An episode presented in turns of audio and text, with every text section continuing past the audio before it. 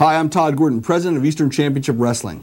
And on many occasions, we've been accused of a lot of things. We've been accused of being the hardest hitting federation in America. We've been accused of being the bloodiest, goriest federation in America. We've been accused of being the most hardcore, violent promotion in the history of America. Well, ladies and gentlemen, on February the 5th, 1994, that was the night the line was crossed. Watch this video and you'll see exactly what I'm talking about. And remember, Eastern Championship Wrestling, it's not for everyone.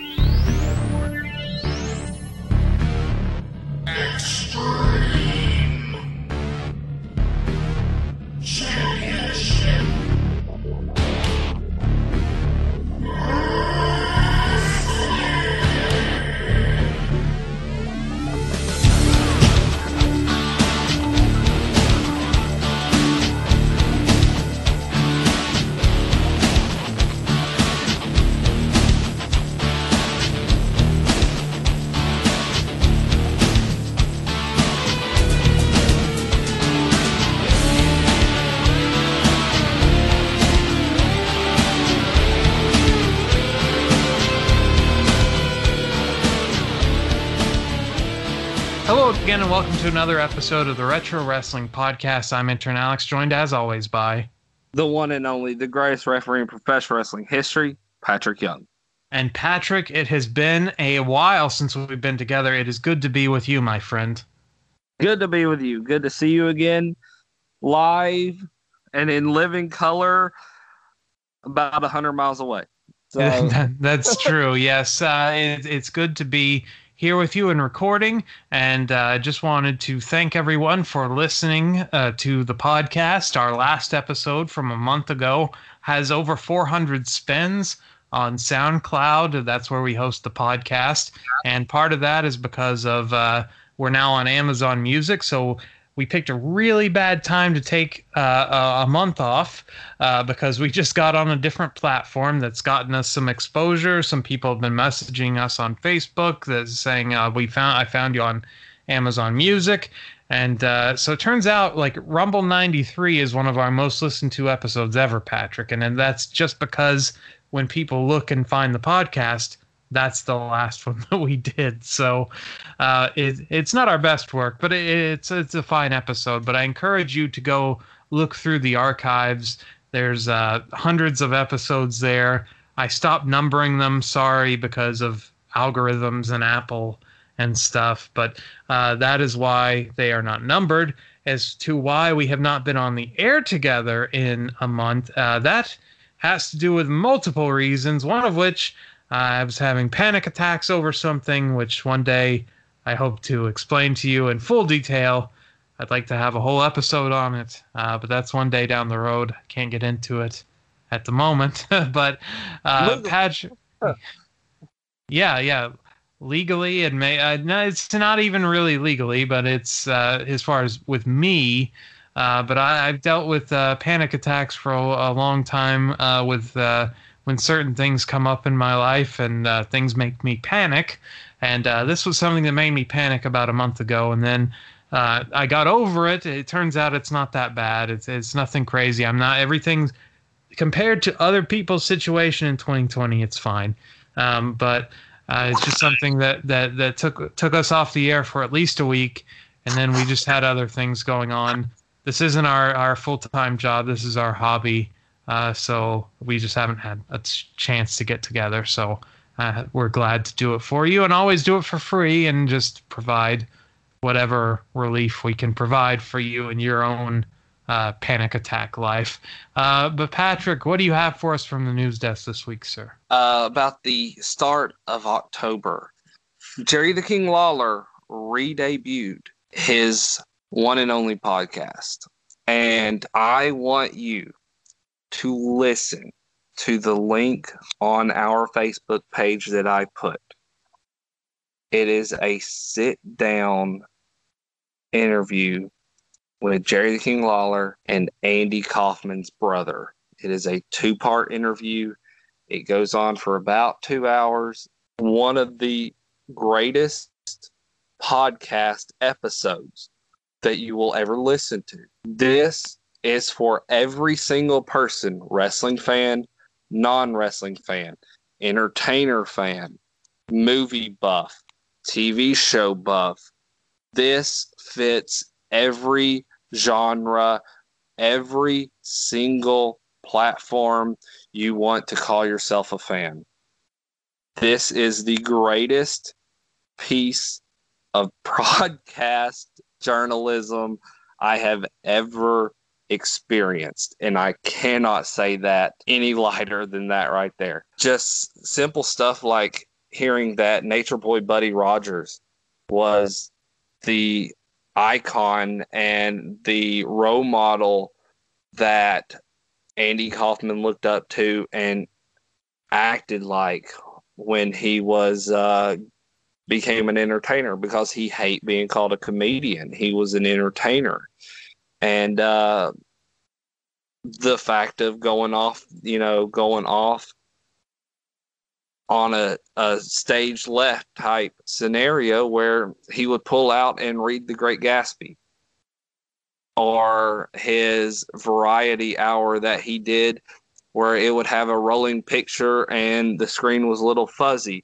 and everybody's getting up smacking their TV going, Well, why is my TV screwing up? He actually had NBC literally play around with the resolution to where it wouldn't be clear and it would roll the picture up a few times and then be fuzzy. It was it I cannot express enough of the fact that the way Andy Kaufman's brother takes you into the mind of what this man truly was all about. And it is without a doubt one of the greatest things you will ever listen to.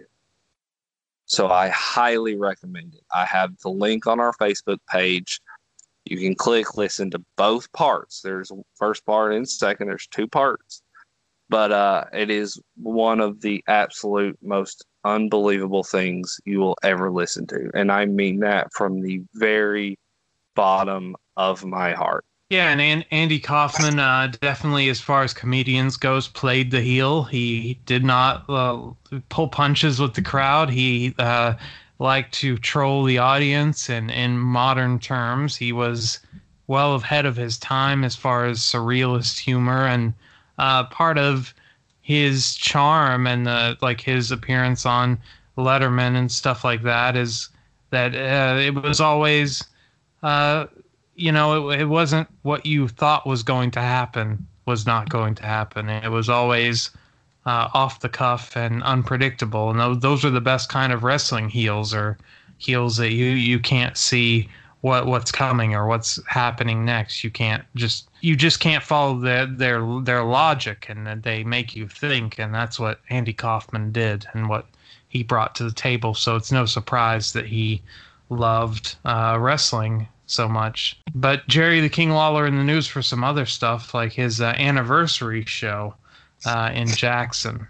They held his uh, 50, 50th wrestling anniversary show, which uh, turned out to be one of the greatest indie shows of all time. And uh, everyone showed up. Even Kid Rock bought a ticket bought a beer at the concession stand, and sat down in the bleachers. Everybody from old school legends to stars of today in Thunder Rosa to stars of the future in Miranda Gordy. Eh, it was just, it was a great, great wrestling show from every single person that I have spoken with. I did not get to go, and I am kicking myself. Unfortunately, I had other obligations, but I wish and had I had I been able to get out of my other obligations, I was not going to miss this. But unfortunately, there was no other way around it. I was not able to. But uh, one of the coolest things everyone has left saying, and is still talking about even a month ago are still saying that it was one of the coolest shows they'd ever been to. No, it, it's crazy. He's been around for 50 years, and the, the amount of people he's wrestled, despite being, I mean, even though he's nationally known, he's still a regional star, and uh, the people he's wrestled and the people he's come in contact with, and that he's still wrestling, even though making, uh, I think he's made enough money uh, through being a promoter, being a commentator on Raw, uh, wrestling everybody from uh, geez, like yeah, Andre the Giant to uh, Kerry Von Erich to Bret Hart to Michael Cole. He's wrestled the gamut of everybody, and uh, to think that he's still doing it, even though despite having a heart attack several years back, is is pretty crazy. It's just unbelievable that he has done stuff and still doing stuff. Uh, going to the network, he is now taking the place of Mean Gene Okerlund and doing um, story time. Yeah, story time, one of the few original series that they uh, are going forward with that doesn't involve a podcast. This past week, they did this whole conversation series debut, and now the network is all going to be these podcasts. Sam Roberts and L- Lillian Garcia and all these uh, other people. New Day has one, and Corey Graves podcast. So they're they they divested everything from the network, except uh, they're still doing these story time specials, which we've talked about before. Uh, I really enjoy.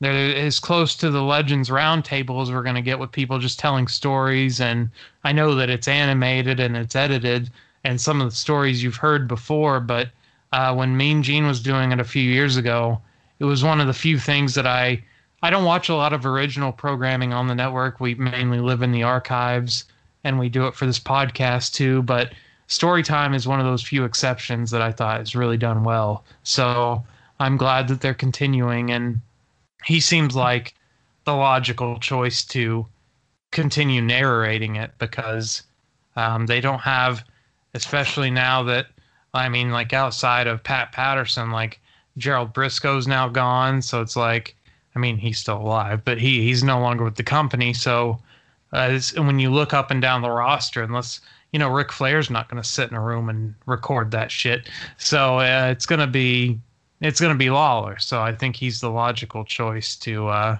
to take up the mantle uh, of this. And uh, before we get into uh, our review, which I picked, which I I I'd like to apologize once again. I meant this to be the NWA title tournament uh, that that Shane Douglas threw down the belt, but there's no video of that, the full thing anywhere. Like it was chopped up on hardcore TV. But the night the line was crossed, turns out Patrick, not the night he did that. Um, but before we get into that, since we've been off the air, it happened over a month ago now. But Road Warrior Animal passed away. Probably the biggest story that we missed. Um, and it we missed it by a day because I published uh, Rumble 93 on the 21st of September, and he passed away on the 22nd. Uh, passed away at the age of 60. He was at uh, Margaritaville Resort in Missouri. He was celebrating his third anniversary with his, um, I guess, is his second wife, and uh, was there, according to TMZ, had the rose petals out, was going to have the time of his life. And unfortunately, um, heart attack, natural causes decided, passed away, the age of 60. It's crazy. Road Warrior Animal gone uh, in 2020, which has been a shitty year and uh, got shittier with uh, the loss of Road Warrior Animal. What are your thoughts on Joe Laurinaitis? Uh, Joe had done a lot of shows uh, recently, just the past few years, in and around the areas, and sh- I just happened to be lucky enough to be at those shows, uh, and had gotten to know him and his lovely wife, who uh, I sent out my thoughts and prayers to, and talked with her just a few days after his passing, and uh, I still, to this day, you know, send my thoughts and prayers to to his kids and his wife. Um, she is trying to make headway in dealing with this like any person would be you know going from the the happiest day, you know, with of two people's lives, you know, that they're able to celebrate their anniversary to the saddest day in one of those people's lives uh, is just something that is a roller coaster in and of itself that you can't you can't just uh, imagine. I can't. I can't. I can't imagine being, you know, in that situation of waking up and all excited and spend the day together and have this great, amazing day, which is what they ended up doing to uh, unfortunately losing him just hours later. Uh, Joe was a cool guy, and to be able to talk to him and sit in the locker room and pick his brain was just one of the coolest things ever because uh, you talk to him and it's like you and me, you know, you talk to him and it's like, man, I've known him for 20 years, you know, and then you don't realize that you're talking to one half of arguably the greatest tag team of all time. You're just talking to a you know normal guy, and he he was just that down to earth and that cool, and uh, you know for for Hawk was always looked at as the wild one, you know, but Animal was kind of the level headed one out of the two, and uh, just shocking that unfortunately he uh, he has passed away even at 60, which is uh, young for for uh, anybody, uh, but also for someone who was level headed and smart and didn't go out there and abuse drugs or use them or do anything crazy to that nature. Yeah, like in the in the Dark Side of the Ring documentary or in the WWE documentary, it's definitely he was always portrayed as the the level headed one uh, between him and Hawk, and uh, his drug abuse seemed to be more in the in the steroids part, which uh, steroids were uh, part of what was required, I think, in the 80s and 90s to be a pro wrestler, but especially with their gimmick, which was to be massive dudes that don't sell. Uh, even when they were bouncers at nightclubs and uh, hanging out in the gyms and bars, um, he was always uh, the level-headed one and had uh, the family and had the uh, held the tag team together for many many years, and so that was what was surprising about it. Not so much that oh a wrestler died at 60 because we've had hundreds of wrestlers die die before 60 or in their 40s or even younger. In in wrestler in wrestling terms, you know he li- he outlived uh, most of his peers from his generation of pro wrestling um, which is really but that doesn't say much when it's only to 60 years old. And um, the one thing uh, i mean we've said about the road warriors a million times like uh, but the one thing that I, I, always think of them is when you think of like uh, tell me what a pro wrestler looks like and you if you've never seen pro wrestling. And uh, if someone asked me that, I would describe someone like the Road Warriors, and they were uh, larger than life, and they wore the face paint, and they had the the spikes, and they had matching gear, and they yelled, and uh, they were superheroes, and uh, they were always together. I mean, even though they weren't always together, so I guess that's not true, but uh, they always you needed one with the other, and when they were without one another, they didn't do too well.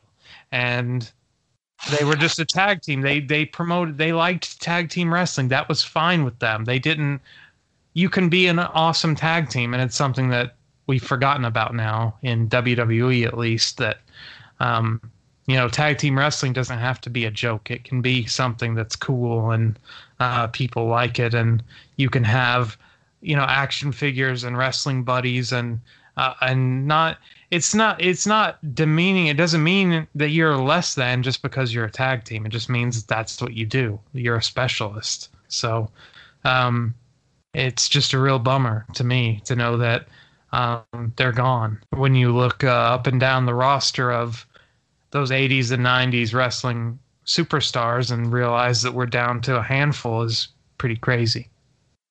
Yeah exactly. And I, I'm just shocked. I, I still am because he was a cool guy, and you know, I had, like I said, I had gotten to know his wife uh, and him from just recently from shows, and uh,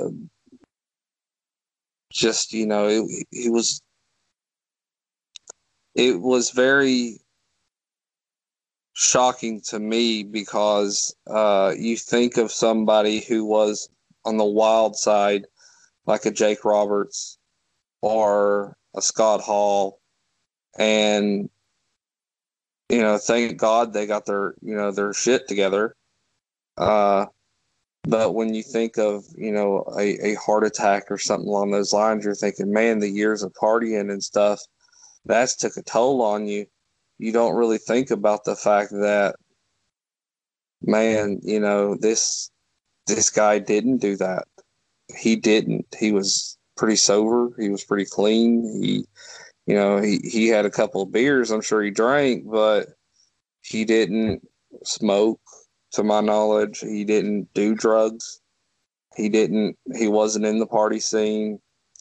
He uh he was just one of the cool guys and down to earth and just uh, I, I, to to me, sixty is is young, uh, in general, but sixty is young for someone who did live a a productive, healthy life, like John Laurinaitis did, and so uh, or like Joe Laurinaitis Joe, did. yeah, yeah, John, uh, Johnny Ace's brother there, Joe. Yeah. It's still, yeah, uh, we've talked about it before. It's crazy. These two are are brothers. Just yeah, in terms of that brothers look alike, sound alike uh, in general, and you see, you, you kind of see like you look at the Von Erichs. They all kind of looked the same. They all kind of, you can see. I mean, they're they're different, but they okay. They Kerry kind of looks like Kevin and this and that. Okay, but then you put Joe and John Laurinaitis in front of me, and you say these two are brothers. I swear, and I would say no, no. I, I bet you they're not.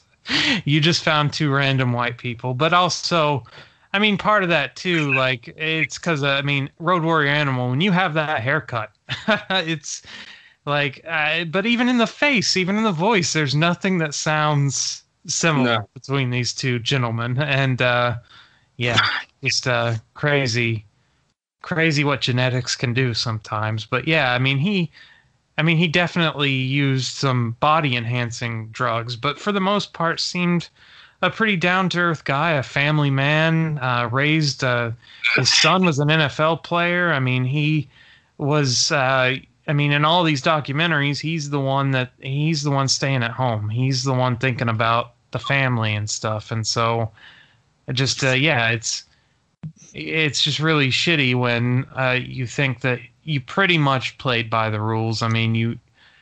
I understand the demands of the job, and wrestling is a tough life going to town to town, especially back then. I think it's cleaned up some now, but um, it was like the, the, the life of a road comedian. It, it's something that uh, you know, back in their day, it's not like they had a Whole Foods where they could get the proper diet. They're going through a drive-through. They're staying up all night. They're on the road. They're eating bologna sandwiches. They're shooting up some steroids. They're uh, they have to stay up late. They, you know, it, it's it's tough on your body whether or not you're partying out all night like Hawk or whether you're going to bed as soon as you can like Animal. So it's still a hard life, and so it's just unfortunate that yeah you you you still drop dead at 60 it's it's crazy it's crazy to me that you drop dead at 60 being much cleaner than other guys. It's kind of unfair but i mean life is unfair. Death is unfair. Um and and this guy i mean animal is still active as far as on the convention. That he was about the headline one in our neck of the woods. I mean he was the yeah. headliner. Yeah, like as the day down to go and literally just uh, you know, unfortunately, just weeks away from being able to to be uh, make it. Unfortunately, he uh, he passed away. And uh, well, that'll do it for the news segment, Patrick. What the people don't know is that I forgot to record our first go around of the news segment. It was much better, um, but timing has run out, and so we will get into the pay per view. As I forgot, usually I can blame it on technology, and the, this pay per view, I, I I take a piss on the, the the single camera from ECW, but I hit I forgot to hit record. You see, because when we record these podcasts over Skype or over whatever we're using, usually in the notes part, I don't hit record because I'm going to cut it all out anyway. And so that's what I did this time when we were going over what we were going to talk about. I didn't hit record. So you missed, guys. You missed, We had our own private podcast for an hour and a half, and uh, so you're getting. Yeah. And that that hour was just on Kaufman just FYI. yes, yes, that was a very long segment that we have shortened it to, nothing now. But uh, yes, so okay, well, time to get into the pay per view, even though we've already done that. But see, through the magic of editing, you won't know the difference. All right, let's get into the show. It was ECW the night the line was crossed. Uh, this is from February of 1994. And apologies, I thought this was the NWA title tournament uh, which it's not. I thought this was the night that Shane Douglas threw the belt down and uh, cursed at uh, Ric Flair, and uh, it really turned the wrestling world on its head. But that didn't happen until August of '94, and there's no video of it really anywhere. And uh, it's really it's really frustrating to me, and so I apologize, Patrick, that when I picked this, that's what I, I thought I was doing. So uh, sorry about picking the wrong show. I, I hope that you were okay with watching this. I was. It was a rough start, a very rough, rough start, but it picked up on the second half. So yeah, and uh, so I try to view this with the lens of um, okay, it's 1994, the wrestling business is down, but it's it's really 94 isn't the worst year, I, I think, in pro wrestling because I think 95 is a little worse with Diesel being the WWF champion and with uh, the Dungeon of Doom shit going on in WCW. And because uh, this is going on, Bret and Owen is going to go on at SummerSlam in 94. So there were some good things going on in wrestling. So even though business was down, uh, I don't think it was as bad as I framed it to be. But this show there's some production things with this show that really bother me. And the, the main thing is one camera because when you're doing a show for tape, which is what this was, this is a super show that they put on tape. They didn't have pay per view access. And they would put these on tapes and sell them to the Philadelphia market or to tape traders or whoever, you know, really wrestling hardcore enthusiasts. Or they would put the matches on hardcore TV, which is what they did with the main event, which got uh, praise from Dave Meltzer and Tommy Dreamer thought this is when they really turned a corner by putting this match on uh, free TV and stuff like that. But when you're doing a show like that, you can have multiple cameras because you're not live switching the cameras. But for whatever reason, they only had one video camera here, and it really takes away from the experience of the event. And so I just that keeps coming back to me as we go through these matches, and I'll get through uh, the first few matches pretty quickly because I actually lost my notes from this. As much as I I'm shitting on them for technology, my technology failed me, and I lost my notes for the first few matches, and so we missed the opening match. It was uh, 911, who didn't have that name, but uh, he was a giant man, and uh, he was always over in ECW. He took on Chad Austin. He defeated him. And uh, then the pay per view starts. I call it a pay per view. It's not. It was on tape. Todd Gordon warns us that Eastern Championship Wrestling might be too extreme for us, but not quite yet. Maybe in a few months or so. Then we get into the first match Mr. Hughes with the world's sexiest man, Jason, taking on Sal Bellomo. I know you were excited about this because you, you met Mr. Hughes once uh, a few years ago, and he looks exactly the same as he did in 1994. Yeah, and uh, it's a buddy of mine I've gotten to know who runs a wrestling school in Atlanta.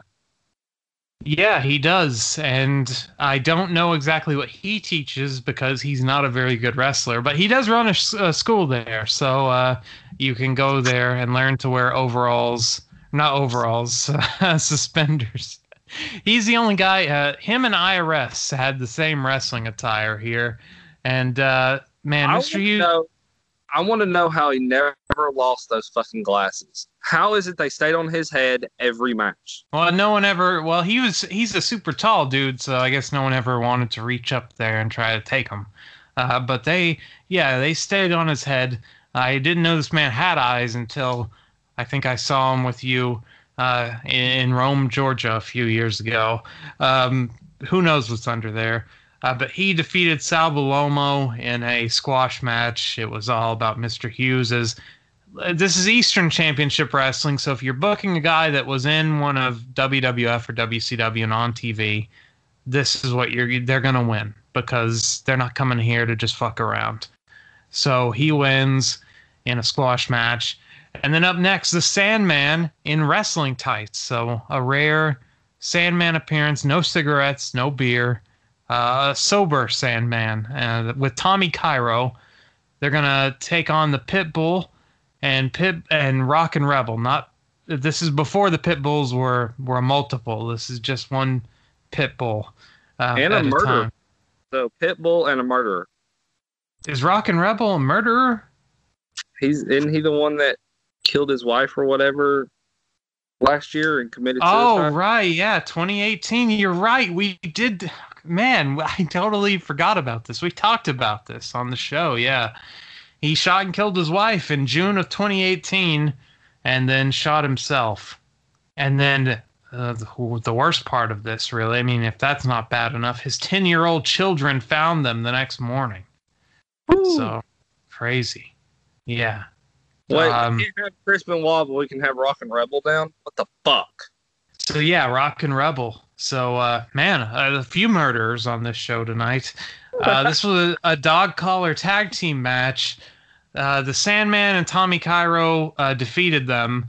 Uh, this was a match that really suffered from the one camera thing because they wanted to keep going out into the crowd. This wasn't a hit the corners and win kind of match. This was uh, just a brawl through the crowd. And uh, the next match suffered the same fate as it was the public enemy, Johnny Grunge and Rocco Rock taking on the Bruise Brothers, the Harris twins, with a bunch of hair. They were berserker twins here, and they had wild hair and stuff. And uh, this was a year. Nah, nah, nah, nah, nah. Yeah, that, that's um, that was dubbed out on the network, no, so no. none of that. You know, they just walk out to generic, generic music to take on the Harris brothers, who, uh, man, I, they this is a year before their WWF initial run, and then years before their biker run, and uh, yeah, we, we we talked about Joe Laurinaitis and Johnny Ace not looking anything alike. These two don't look like themselves in a few years. Uh, I would never know that they were the same. That they were bikers with bald heads and racist tattoos, probably. And uh, yeah, that I would never know these were the same people. And uh, this was Public Enemy getting the shit kicked out of them for the entire match, uh, into the crowd, just walking and brawling. But then somehow they win the match. It was so weird because they they come into the match and then they pile on top of each other and pin one of the Harris brothers, and it just made no fucking sense because the Bruise brothers, as they were called here, um, the Harris twins. By the way, they're not even the original Bruise brothers because I thought, oh, what a cool name! That's a play on Blues Brothers. I love it. ten out of ten.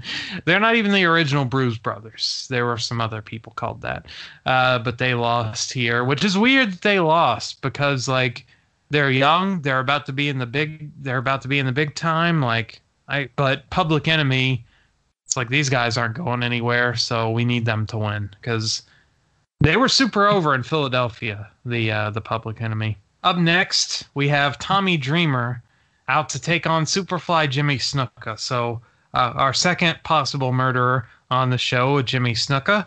Uh, never convicted, but probably did it. And then we also, well, he did lose in a civil lawsuit, so I guess we can say that. And then, uh, what's that? He's an innocent man, damn it. Nah, okay. And he's taking on Tommy Dreamer, who wanted to commit murder at WrestleMania X7, wanted to kill Paul Heyman during the pay per view. And that story came out a couple of years ago, probably the same time as Rockin' Rebel, which I had totally forgotten about Rockin' Rebel. Uh, Tommy Dreamer also, man, he's young. He's the NWA Rookie of the Year because this is before they left the NWA, and he's in bright blue parachute pants. He looks like the third member of uh, the new foundation with uh, Owen Hart and uh, Koko B. Ware here in his overalls. Well, his suspenders, more suspenders. I, I always get overalls and suspenders confused, but he's got big blue MC Hammer pants here. You can't touch him. You can't touch him at all. But you can touch him, and Jimmy Snuka would do uh, most of the touching. That doesn't sound right. He does most of the, the work here tonight. Uh, but first, Jimmy Snuka has to argue with the man in the straw hat, who was at every ECW show in history. I think this Where's man in the straw hat. Yeah, where's Waldo? Take a shot every time you see the man in the straw hat. Snuka stalls, argues with the man in the straw hat. He takes his gear off slowly and just does not want to engage with Tommy Dreamer. And then Dreamer goes, gets the toboggan off of a young fan that Jimmy Snuka was hassling. Jimmy Snuka working as a heel tonight. Snuka keeps stalling. They finally lock up after 10 minutes of this bullshit. A pair of scoop slams from Dreamer and Snuka rolls out to regroup.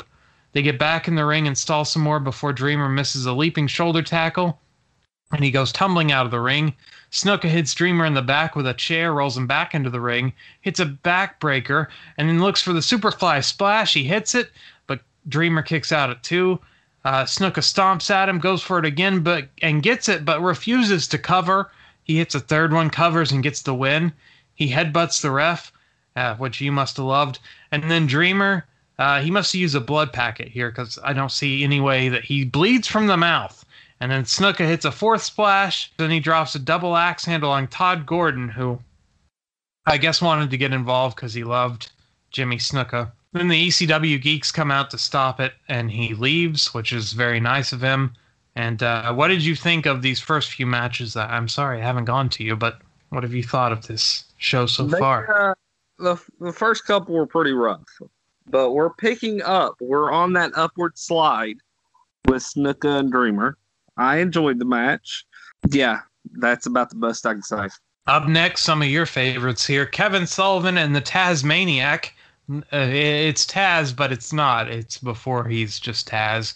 In fact, he even spins around like the Tasmanian devil.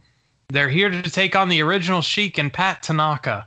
So this is, or as Joey Styles calls him, Patrick Tanaka, which I think is weird.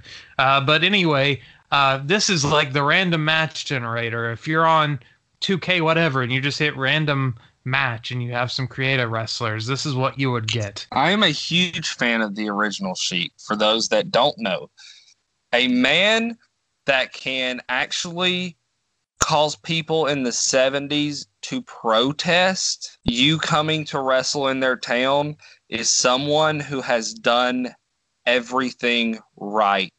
The original Sheik, bringing out a snake, throwing fire, talking out of his head, literally people thought he was satan on earth. They protested. They literally would hold protest at the arena with hundreds of people and picket signs not allowing this man to get into the building Yeah, Kevin has uh, Nancy with him um, uh, as he comes out with the Tasmaniac.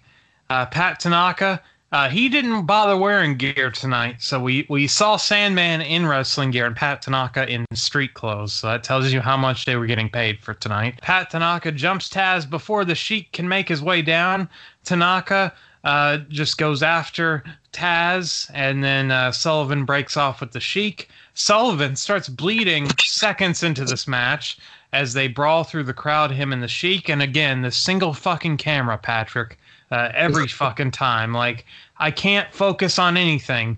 Um, so to me, it's like if you've got one camera, focus on what's in the ring or focus on the most important thing. You can't have it both ways. And they tried to have it both ways. So this camera go back and forth, and you'd never be able to focus on anything. Taz puts Tanaka in an ankle lock as uh, Sullivan and Sheik just kept brawling through the crowd. Finally, the big finish comes here as Sheik throws a fireball into the ring, and Taz puts on his selling shoes here as this fireball didn't get in his general area of hu- human life here. This this fireball is in a different dimension.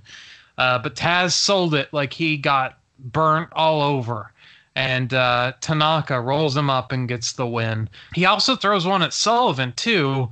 And what's hilarious is the one near Sullivan was definitely closer than the one near Taz.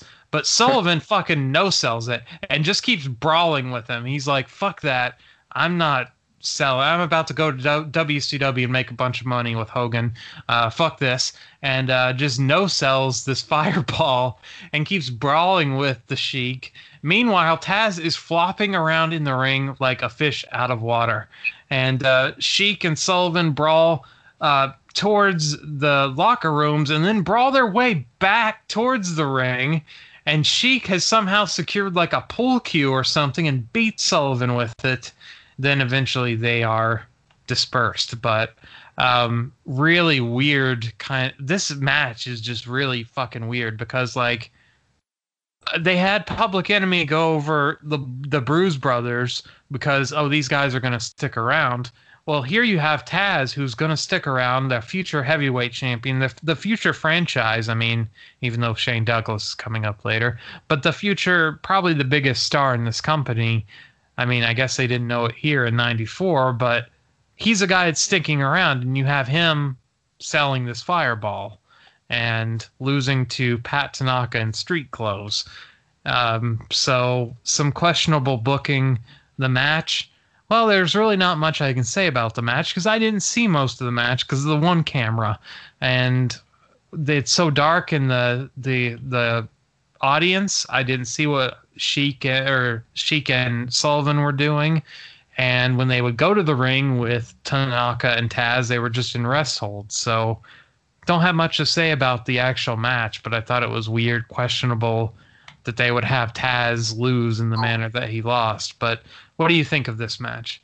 I absolutely love this match. Now I am biased because it has Kevin Sullivan and the original Sheik in it, but I love this match strictly because of that fact alone. Well, I'm, I'm glad you got some pleasure out of that. My greatest pleasure of this whole uh, night is, is coming up next because uh, JT Smith is here to take on Awesome Mike Awesome, which is such a shitty wrestling name. I mean, Mike Awesome is okay, but if you put Awesome in front of Mike Awesome and make it repeat, it sounds dumb for some reason. The reason I love this match is for two reasons.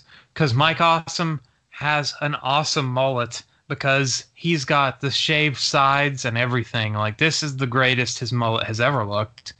And he also his like his physique, uh, he had quite a belly on him. He just looked like a really tall dude that probably played football but hasn't in a while, has been drinking for a little while, but could beat the shit out of you. And he's really scary and he's got a mullet. Uh, that's one reason I love this, but I really love it for what happens to Mike Awesome at the end of the match.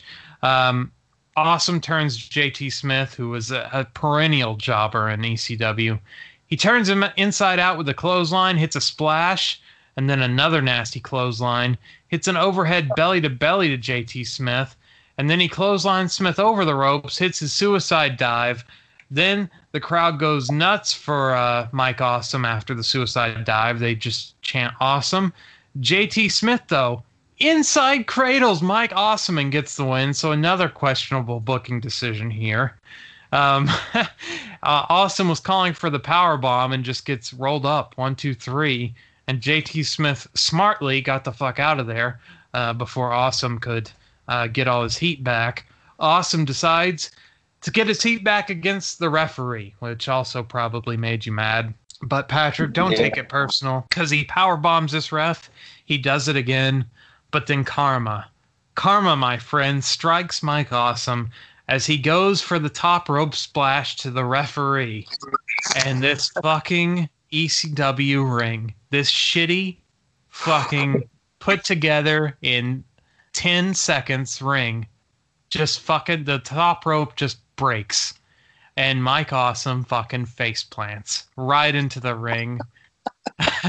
this guy, that just looked so badass that had people chanting. He just did a suicide dive. He's like seven feet tall. He's got a mullet. He's crazy. He just fucking face plants like a dork. And he splats onto that canvas. And then, Patrick, what's great? He fucking sells it. He sells it like he fell off the Empire State Building. And he just lays face down because he was like probably so fucking mad that had he stood up, he probably would have lost his shit at whoever was nearby. And this was the greatest moment of this entire card to me is this just was, Mike Awesome just fucking face planting. This was good, yes. This was very good. I feel sorry for him because I mean that just sucks. It sucks to anybody and we all know what happens with Mike Awesome and his life or whatever. But like, just I just love that he was portrayed as such a you know badass. Okay, yeah, he got the win stolen from him, whatever, but he's a badass, and he's not taking shit from anybody, Patrick. But then he just falls on his face. he just fucking falls on his face. I just love this. I don't. I hope that this was scripted this way, but it, it was. I'm sure it, it was not scripted this way. No, no, no. This he, was he. This, this was just straight karma. Yeah. Yeah. This this is what he gets for attacking the referee. So. This was awesome. This was great. I almost thought for a second, oh well, they're not going to be able to fix the rope for the main event you gotta fucking broad this the main event's going broadway patrick and we're only gonna have two ropes. Good luck to you. Uh, that's what i thought was gonna happen but they they did fix it so um, they swapped if you go back and look they swapped the second and third rope. It wasn't the connector on the ring post it was actually the connector on the turnbuckle. So they were able to swap and put the third rope up top and then just half-ass rig it to where the bottom rope, which you don't do a lot with in uh, you know the match whatsoever, the bottom rope was the one that was broke. Well, it, it really whatever they did did not help Sabu much at all in the main event because this motherfucker missed everything he tried off the ropes. I swear I and this was another th- I don't think this was on purpose either, but we've talked about Sabu before and I've mentioned this guy is dangerous not to other wrestlers but to himself. Uh, you know, Scott Steiner is dangerous to other wrestlers. Sabu is dangerous to himself. And it's amazing that this man still wrestles to this day and still uh, is a- alive because this guy in this main event, I, he missed everything he did off the top rope. And i thought it was because they swapped it out or whatever they fixed it and he just wasn't getting his balance but it it's also because it's sabu. Um, but anyway uh, it's already main event time. And uh, man there's a lot of time left in this show. Uh, so up next it's going to be ecw champion terry funk taking on shane douglas and sabu. Or so you think. It's not really though because it's uh, ECW Triple Threat or uh, whatever they called it. Um, the their th- version of a three way, a three way dance is what they call it. But Terry Funk doesn't have to be in the the first part of this. Uh, so it's it's whoever wins the first match will face Terry Funk is how it's presented. What they don't tell us until about three fourths of the way through this match, though, Joey Styles explains to us, Patrick, that if nobody wins, Terry Funk has to fight both of them, which I think is bullshit, by the way. Like, how is that fair? These guys are fighting for an opportunity at me. If they don't win, then I just get the night off. I think that's how it should be. I yeah, I mean I agree with you on that one. Yeah, so Douglas is out with uh, Sherri Martel, who she's fresh out of the Fed too. Um, who gets decked by Paul E. Dangerously, who's fresh out of WCW, and uh, he gets decked with the or she gets decked with the cell phone. Uh, so he's still doing his same bit. Sabu attacks Douglas, and the match is underway. The infamous technical difficulty disclaimer pops up on the network, so I wonder what was cut out. Joey uh, Styles' microphone goes out, Uh, but I don't know if that was on the original or if that's something, if he said something that they didn't like. You never know with that disclaimer what happened. So Douglas hits a backbreaker to Sabu. Douglas puts on a chin lock. Douglas or Sabu have to win before Funk comes out, as I mentioned. Sabu chances Douglas stays in control. Sabu hits a kick that sends Douglas to the floor. Sabu hits a springboard second rope something. He was going for a moonsault, but had to turn it into a forward roll. Then he puts on a dragon sleeper, but Douglas reverses it to a neck breaker. Cross arm breaker to Douglas from Sabu but he breaks his own hold and works it over for ages. Douglas eventually manages to get out, and Sabu just keeps assaulting his shoulder. That's going to be Sabu's tactic here is work on Douglas's bad shoulder. Douglas misses an elbow drop with his bad arm, so that's stupid. Douglason hits a super kick that puts Sabu down. 911 is Sabu's handler this time, and he hands him a chair as Douglas uh, and him brawl in the crowd. Uh, Sabu hits an Asai moonsault over the barricade and Douglas rolls out of the way, so Sabu goes through the table that was in the crowd and smashes into the floor. Now, is any of this visible because of the one camera? No. You just have to trust me. That's what they say happens. Joey says, No mats on the floor. We're not in Atlanta. Okay, well, that's just stupid. Uh, Terry Funk doesn't give him the time limit. No, he doesn't wait on the time limit. Fuck that shit. Uh, this is a classic running out before your cue. Terry Funk runs out before the time limit's even up, and he brawls with Douglas as Sabu just disappears from the earth. Douglas slows him down with some kicks to the midsection, locks in a bear hug. Funk DDTs Douglas three times, and then he knocks Shane out of the ring. And uh, yeah, Funk goes, puts some plunder in the ring, mainly chairs. He asks the crowd to throw chairs in the ring, but this isn't the the scene where they pile them up in the ring. He only gets like three or four chairs from the crowd here. So he piles them up all in the ring, and then Douglas comes in and he DDTs Douglas on the chair pile, but injures his own back in the process. Shane dives off the top with a frog splash and hits Funk in the back. He covers Funk for a two count. Funk tries the spinning toe hold on Douglas, but he escapes. The ref takes a bump for no reason. Douglas removes a buckle and bashes Funk into it. Funk lights up Douglas with chops and strikes. And then they brawl through the crowd again. They come back to the ring, and Funk Atomic drops Douglas. Sabu finally reemerges with one bad leg as he stalks Douglas. Funk grabs the mic, challenges the other two. Come here, you dirty, rotten pieces of shit. As they're out in the crowd, Funk instead goes to them. Funk spinning toe hold to Sabu. 911 saves him. Then he neck breakers Douglas and Sabu. Douglas puts Sabu in a sleeper. Funk puts Douglas in a sleeper, so the double sleeper spot. Then Douglas puts Sabu in a figure four. Paulie rakes his eyes to escape. Sabu hits his top rope springboard moonsault, but fails, falls on his ass, tries it again, falls again, and goes off the turnbuckle. But Sherri breaks the count. Sherri stops Sabu from trying one off the top rope. Sabu leg drops Douglas from the apron for a two count. Funk has been carried away, so he's not a factor at the moment. Then Axl and Ian Rotten attack Douglas and Sabu.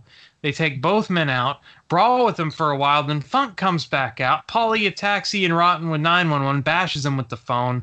Funk headbutts the ref as Douglas and Sabu brawl through the crowd. Funk stumbles around the ring, headbutts the other two. Sabu can't hit a moonsault from the ropes because he falls again. Then he decides to hit one from the turnbuckle to Funk. Funk crawls over to Shane, but there's no ref to count as he took a bump. Douglas pile drivers Funk, then suplexes Sabu on top of him. They all try to cover, no avail. No, nobody's here to count. Then Sherri attacks Funk, but he gets thrown off her and suplexes her to a big pop. Funk gets Sherri's heel, digs it into Douglas's ear. Ouch. The video fucks up here as we go to a low quality version for a minute on the network. Sabu and Funk both pin Douglas for a near fall as time expires, and that's it. The time limit draw has occurred. The crowd then gives us a standing ovations for reasons I cannot explain. And uh, what did you think of this match, the main event? It was a good match. It was not what you expect a three way dance to be with the whole situation of Terry Funk, but I it was entertaining. It was definitely a legendary match that will and forever withstand the test of time. So uh, I think that puts it high rankings by itself. For its time, people it had been a long time since people had seen a match go that long. So as uh, Douglas especially deserves the standing ovation out of the three, and I rarely compliment Shane Douglas, but he was the one that worked the most because Sabu took a long break in the middle. Uh, Funk took a break even after he he missed the first half of the match altogether, and then came in and then took a break towards the end of the match. So Shane Douglas was really the only one in there the entire time. Um, so he deserves a standing ovation, in my opinion. Uh, but the match itself, and it's really hampered by the one camera because I think it was probably a pretty good match if you were in the crowd that night and you uh, could see what they were doing, or if you were near them when they were doing stuff in the crowd. But um, it sucked to me because it was so long and there was so much going on and because it's ECW and it's a tape show, there's no explanation for the rotten interference. There's no explanation for really anything on the night. But the main event to, to be cut up and put on ECW Hardcore TV and be so meaningful to like Tommy Dreamer and Dave Meltzer, I think that's pretty cool. Uh, as far as they put one match took up an entire week of Hardcore TV. I that's pretty cool that they were able to do that and this was so different from anything else you were getting because this is a few years before the Iron Man match, and it's been many years since. Um, I say it's been many years. It's only been like four or five years since we saw that Iron Man match between uh, Rick Rude and uh, Ricky Steamboat in WCW. But in general, these long matches had kind of gone the wayside. So I kind of can see why they appreciated it more. But for me, uh, Sabu's sloppiness really played into it. Uh, Funk was good. Shane Douglas was pretty good, but Sabu really drags it down for me, and that's rare coming from me because in general I like what he does, but and I really hate Shane Douglas for the most part. But uh, like I said, Shane Douglas was pretty much in there the entire time, so I can't really shit on him too much. And Terry Funk was Terry Funk. I mean, he's going to give you the same match every single time, and it's fine. And but it wasn't quite hardcore enough. It wasn't quite extreme championship wrestling yet, and it wasn't quite. It, it just really just miss it, something was missing for me, and so I got to give it a thumbs in the middle, slightly down for the main event. But afterwards, here these interview segments are really good and I'll just include them here as we get Terry Funk crying, which is always he, which is almost every Terry Funk interview. Todd Gordon shows up. Uh, Paul E shows up. Douglas shows up. Uh, God, so, Douglas, this right here, other than him throwing the NWA title down, this is the shining moment of Shane Douglas's career that skyrocketed him to be able to go on and do the things he did this moment right here in my opinion because god he was fucking great in this interview. Yeah this this definitely gave them the confidence to be able to put the belt on him and uh, push him as the top guy. We're here immediately following the matchup. In fact, it was a three way, 60 minute draw in what was the most fantastic, athletically contested uh, heavyweight championship match I've ever seen. Terry Funk fended off not one, but two challengers in Sabu and Shane Douglas. And, and Terry, if we can just get a few words from you tonight. You know, I want to tell you people something that. Uh,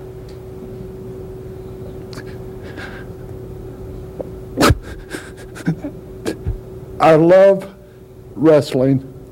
I've loved it all my life, and I'm going to tell you that uh, I'm not real proud of the way that it's evolved in a lot of places in the uh,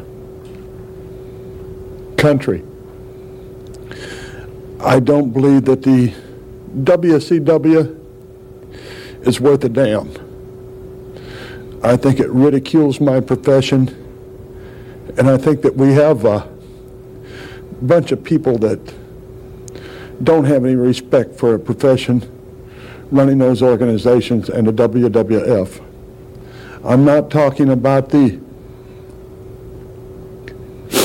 the guys individually, but I'm talking about the way that they have belittled my profession because I think that I'm an athlete and I think that I was out there tonight with a hell of a lot of competitors in that ring that uh, were not even only wrestling, they were, they were wrestling with their heart.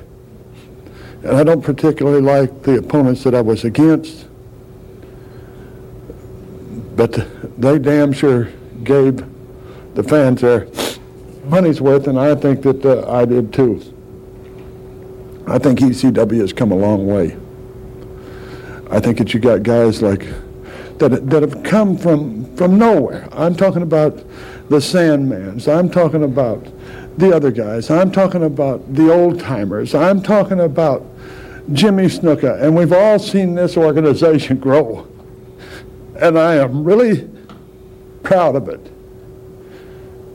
And I'm very proud to be wearing this belt around my waist. And I told you people before, hey, I'm an old man, but I'm making my stand. And I'm making it here with the ECW. And those other people can go to hell. Because we're here, and we're here to stay. And we're going to become an organization that's not producing something for kids. I mean, we're not, we're athletic, and I think that we're a sport. And I know that we've got a lot of guys here that are wrestling their heart out. And I'm not trying to take anything from anybody else.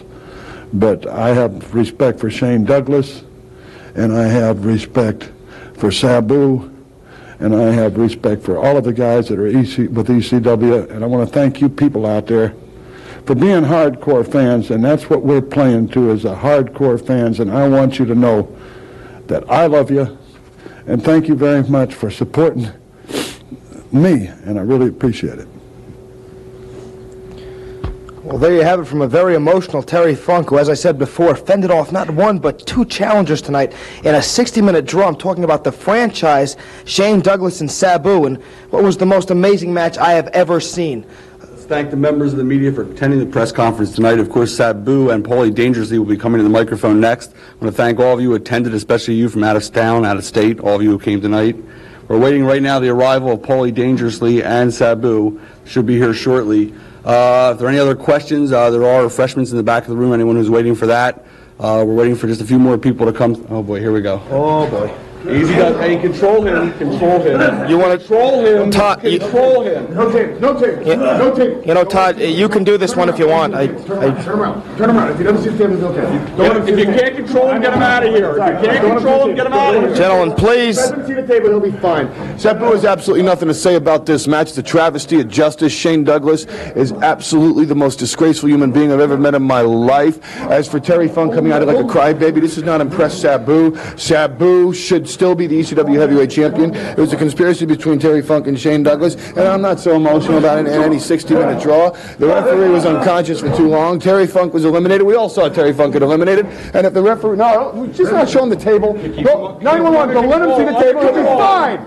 The fact of the matter is that is that when Terry Funk went down with the injured knee, Shane Douglas could have pounced on top of him. The, re- the, re- the referee the, the referee played favorites chose to protect Terry Funk. It was disgusting. As far as I'm concerned, that would have Terry Funk should have been eliminated right there, and then Sabu would have had Shane Douglas all to himself. And Shane Douglas cannot fight man to man with Sabu, and that's all I have to say. And that's all I got to say to you. And we want our money, and that's all I got to say to you. And I don't think you're a very good announcer. And the hell with the both. Okay, that's it. Let's get him out. Come on, come on. Excellent. Thank you very much, members of the media. I hope you all go to hell.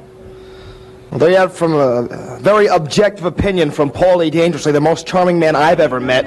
Mr. Gordon, I got a couple words for you. Tonight, I took the living legend, so called self proclaimed Terry Funk, and I beat his ass right in the center of the ring. I took Sabu, the crazy man of wrestling, and I beat his ass in the center of the ring. I sent them both back to the dressing room, Mr. Gordon. As a result of that, I want you to declare me right now in front of this TV camera, in front of the entire world, as the ECW heavyweight champion to prove that I am the franchise. Sherri saw it. The whole world saw it. Philadelphia, you witnessed it live. Professional wrestling as it was meant to be. Ass kicking. Take no names. Beat the hell out of whoever's in front of you. Terry Funk, I smashed your knee to obliterate. When I took you with that chair outside the ring, even the crazy man Sabu and his people looked and they said, Oh my God, it's the end of an era. Finally put to rest. Funk family. Hey, come on, there's media here. I don't give a. You keep your mouth shut. You keep your mouth shut. You can fire me if you want to. You can take me out of this territory if you want to. But you can't stop the franchise. Someplace, sometime, I will be heavyweight champion. Now, as it goes for you, Mr. Styles, and anybody else, and all you other sons sitting out here today, I've had it up to here. I've come to Philadelphia and I've watched people in the audience hold up signs and call me every name in the book. I've seen people outside the arena call me names, say things about my family, say things about Sherri. I've seen people, and what do you want? And what do you want? What's wrong with you? Are you some kind of a fool or what? Am I some kind of a fool? What are you out here? All I've got to ask you, Mr. Funk, what you were 10 years ago was a legend. What you are today is an old man, a shell of yourself. The legs, after tonight, certainly aren't what they used to be. Muhammad Ali knows what it's like when the legs go. Look at your face. Take a look in the mirror around you. Ask the media, how's his face look? You've been beat to a pulp. Now I've been beat up tonight. Take a look, Philadelphia. Look at his face. Look at my face. Look who's standing tall. Terry Funk, you were a beaten man tonight. I've sit there and listen to you call me an old man. I've listened to you ridicule, ridicule me, and yeah, maybe I've had better days. Damn right. But I don't think that you have any right to go ahead and say that. I came in here, I paid compliments to you. I paid compliments to Sabu. I paid compliments to everybody because I think that you're a good athlete and a heck of a guy. the best. But you didn't walk out of there with this thing around your waist, and you know you didn't. Terry Funk, let me tell you something. And you ought to know this after 25 years in this Old sport. man. Don't call me an old man. You, I gave you your time. You let me talk. As the franchise of ECW, I've got every right to come out here and say what I want to say. Paying compliments to Shane Douglas, paying compliments to Sabu, don't pay the bills. The gold pays the bills. Now I want Todd Gordon right here and now to declare me the champion because you were dragged out. You were carried out of the arena tonight by your own men. That's not a champion to me. Sabu was carried out by his own men. Both of you at the hands of the franchise. To me, that means that I'm the heavyweight champion. No ifs, ands, or buts about it, Mr. Funk. You want this belt so bad? I said earlier that I've drawn a line. I'll tell you something. You made a mistake Don't put your finger by calling face. me an old man. I won't put my finger in your face. I have no intention of doing that. But your biggest mistake was whenever you called me an old man because, first of all, what is it going to look like whenever this old man whips your butt? And as far as this belt is concerned, you can have this belt. I'm giving it to you. I'm Giving giving it, to, giving it to Yeah, me. it. Terry Funk. I'm giving it to you. I am giving you the. Giving me the belt? Isn't that silly? That is so silly. No, no, Todd, be quiet because that's that's silly. And I know that I, I'm, I'm sorry that wasn't very respectful to you, but I'm telling you, you take that belt. And you know why you can take that belt? Because it's going to be the biggest thrill to me on the fifth. Whenever I whenever I take the thing back from you, that's what's going to give me the biggest elation, because I'm going to show you that this old man is not as easy to push around as you think he is, as you should have found out tonight. Terry Funk. Don't put my you. finger on your chest. I understand it. I won't. You don't have to you. give me any belt, Terry Funk. I won't touch you with my. You don't on have to give me a belt, you old piece. Gentlemen, please. Gentlemen. You don't have to give me the belt, because I'm taking the belt. How's that, huh? How's that, you son of a Huh? Gentlemen, please. Oh, so, guys, come on, what's the matter with you guys? Get some security in here! Get some damn security in here!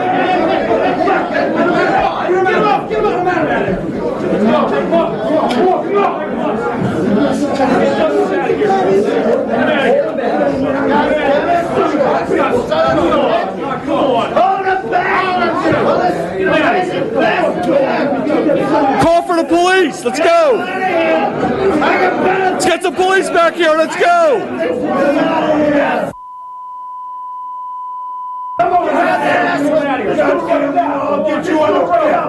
So on our rating scale, Patrick Hornswoggle to John Gonzalez, ECW, uh, the night the line was crossed. Where does it land on our rating scale? Original sheet. Original Sheik. I'll give it a Shane Douglas because I rarely cite him for anything. But that was my pick from a month ago. Where are we going next week, hopefully, and not a month from now? All right, so Saturday is Halloween. All right. It is, yes. All right. Well, Halloween is also known as Day of the Dead, south of the border. So we're going with that mentality. We're going to go with a lot of masks. We're going to go with a lot of south of the border. We're going to go to none other than the hidden gems section for a very rare WCW Mexico pay per view only. We're going to see WCW's Festival de Lucha with Konnan taking on Disco Inferno. Seriously? That's the main event? That's the main event. However, the undercard, it is all lucha. It's every fucking bit of cruiserweights that WCW and that AAA that they had in the 90s. This is an absolute guaranteed holy shit show. But this is Glenn Gilberti's very best match. Do not, do not overlook this match. I promise you, you will be shocked, Alex. Give it a chance and you will enjoy it. All right, well, that'll do it for this week. We will go to the uh, Festival de Lucha next week. That'll do it for this week. Go to RetroWrestlingPodcast.com. I'm intern Alex, I am the one and only, the greatest referee in professional wrestling history, Patrick Young. saying as always, My clothesline's a clothesline. and bingo bango.